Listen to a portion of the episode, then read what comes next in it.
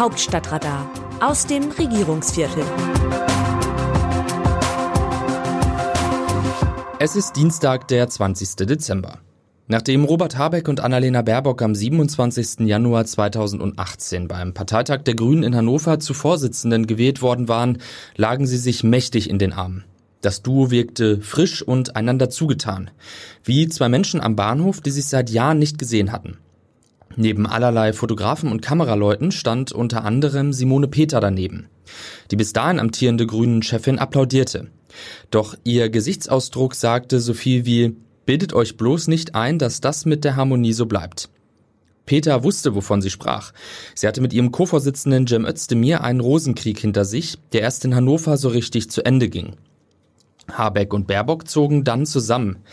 Nein, nicht in eine gemeinsame Wohnung, sondern in ein gemeinsames Büro oben in der Berliner Grünen Geschäftsstelle, schräg gegenüber von Bundeswirtschaftsministerium, in dem Habeck jetzt das Sagen hat.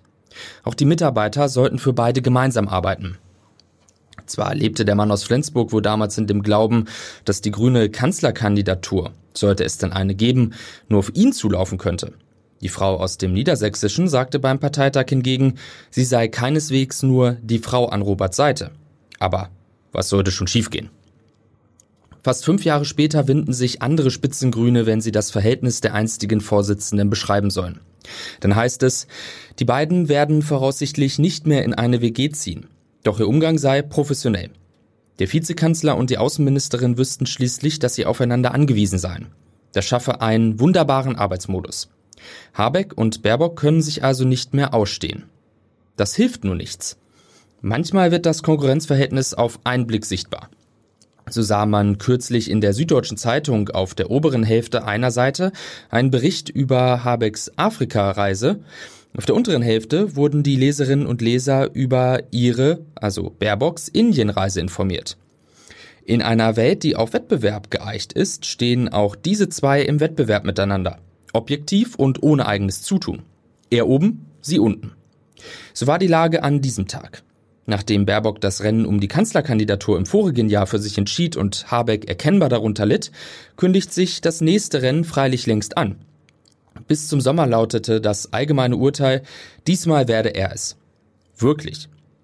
Das, was im Berliner Regierungsviertel und darüber hinaus heutzutage als Performance charakterisiert wird, schien zu bestechen. Doch folgte die Schwächephase des Wirtschaftsministers, ausgelöst durch die Turbulenzen um die Gasumlage. Er wirkte angeschlagen.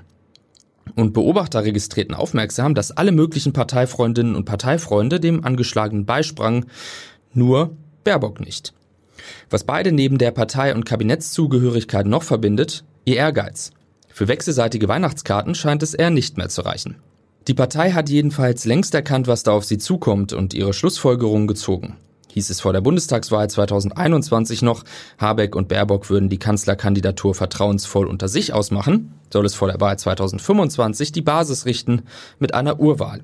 Von Anfang 2023 aus betrachtet wären das nur noch zwei Jahre. Ja, das Leben ist kurz. Auch bei den Grünen. Bittere Wahrheit. Das Rentenalter noch weiter auf 69, 70 oder 75 zu erhöhen, ist falsch und unfair, denn das würde eine reale Rentenkürzung für viele Menschen bedeuten, die einfach nicht so lange arbeiten können. Hubertus Heil, sozialdemokratischer Bundesarbeitsminister in der Rheinischen Post. Die SPD hat es gut. Sie regiert. Die SPD hat es aber auch nicht so gut, denn wer regiert, hat Probleme. Eines davon ist jetzt die Sache mit der Rente. Die Große Koalition hatte auf Betreiben der SPD ja die Rente mit 63 eingeführt. Wer 45 Jahre in die gesetzliche Rentenversicherung einzahlt, kann sich dann ohne Abschläge zur Ruhe setzen. Andere müssen in diesem Fall Abschläge hinnehmen. Dummerweise wirkt sich die Alterung der Gesellschaft jetzt immer deutlicher aus. Es fehlen Arbeitskräfte und es fehlen Beitragszahler, die die Renten der Ruheständler finanzieren. Gelingt es nicht, die Lücke durch Zuwanderer zu füllen, müssen andere Lösungen her. Dazu könnte die Anhebung des Rentenalters gehören, auch wenn es der SPD nicht gefällt. Wie sehen andere Nationen Deutschland? Eine liberal-schwedische Tageszeitung aus Stockholm kommentiert Japans geplante Milliardenausgaben für die Verteidigung. Lange Zeit spielten Deutschland und Japan ähnliche Rollen in internationalen Krisen. Die Aufgabe bestand darin, sich um Rechnungen zu kümmern, sich aber ansonsten herauszuhalten während die USA und andere Verbündete die Ordnung wiederherstellten. Die Schrecken des Zweiten Weltkriegs standen den Alternativen im Weg. Aber genau wie in Deutschland hat Putins Krieg in der Ukraine auch in Japan zu einem Wendepunkt geführt. Und der Wandel dort ist in vielerlei Hinsicht dramatischer. Ziel ist es, die japanischen Verteidigungsausgaben schnell auf zwei Prozent des Bruttoinlandsprodukts zu verdoppeln. Japan ist überzeugt worden, wie wichtig es ist, mehr Verantwortung für seine eigene Verteidigung zu übernehmen. Und der Schatten Chinas wird durch die nukleare Bedrohung durch Nordkorea weiter verdunkelt. Eine solide Verteidigungsmacht schafft Handlungsspielraum. China das alleinige Recht darauf zu geben, wäre lebensgefährlich. Die spanische Zeitung El País kommentiert die Gefahren für die Demokratie durch Reichsbürger. Die Ausbreitung radikalisierter und antidemokratischer Gruppen in Demokratien ist beunruhigend. Obwohl die Verschwörung der Reichsbürger operettenhaft anmutet, mit bombastischen Titeln und Pässen eines imaginären Reiches, halten die deutschen Polizei und Geheimdienste sie für hochgefährlich. Nicht nur wegen ihrer antisemitischen Ideen und Sympathien für den Nationalsozialismus, sondern wegen der Putschpläne, die die Ermordung von Politikern, den Angriff auf demokratische Institutionen und die Abschaffung der Republik zur Wiederherstellung des Deutschen Reiches vorsahen. Der Anführer der Putschisten stammt aus einer Adelsfamilie. Seine Ideen und Sprache aber gehören zum antielitären Populismus einer radikalisierten, rassistischen und fremdenfeindlichen extremen Rechten. Dabei handelt es sich nicht um eine kleine Gruppe harmloser Verschwörer, sondern um ein breites Netzwerk.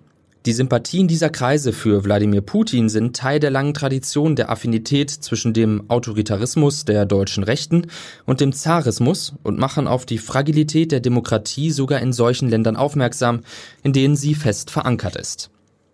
Das Autorenteam dieses Newsletters meldet sich am Donnerstag wieder, dann berichtet meine Kollegin Eva Quadbeck. Text Markus Decker, am Mikrofon ein letztes Mal Dennis Pützig. Vielen Dank. Tschüss.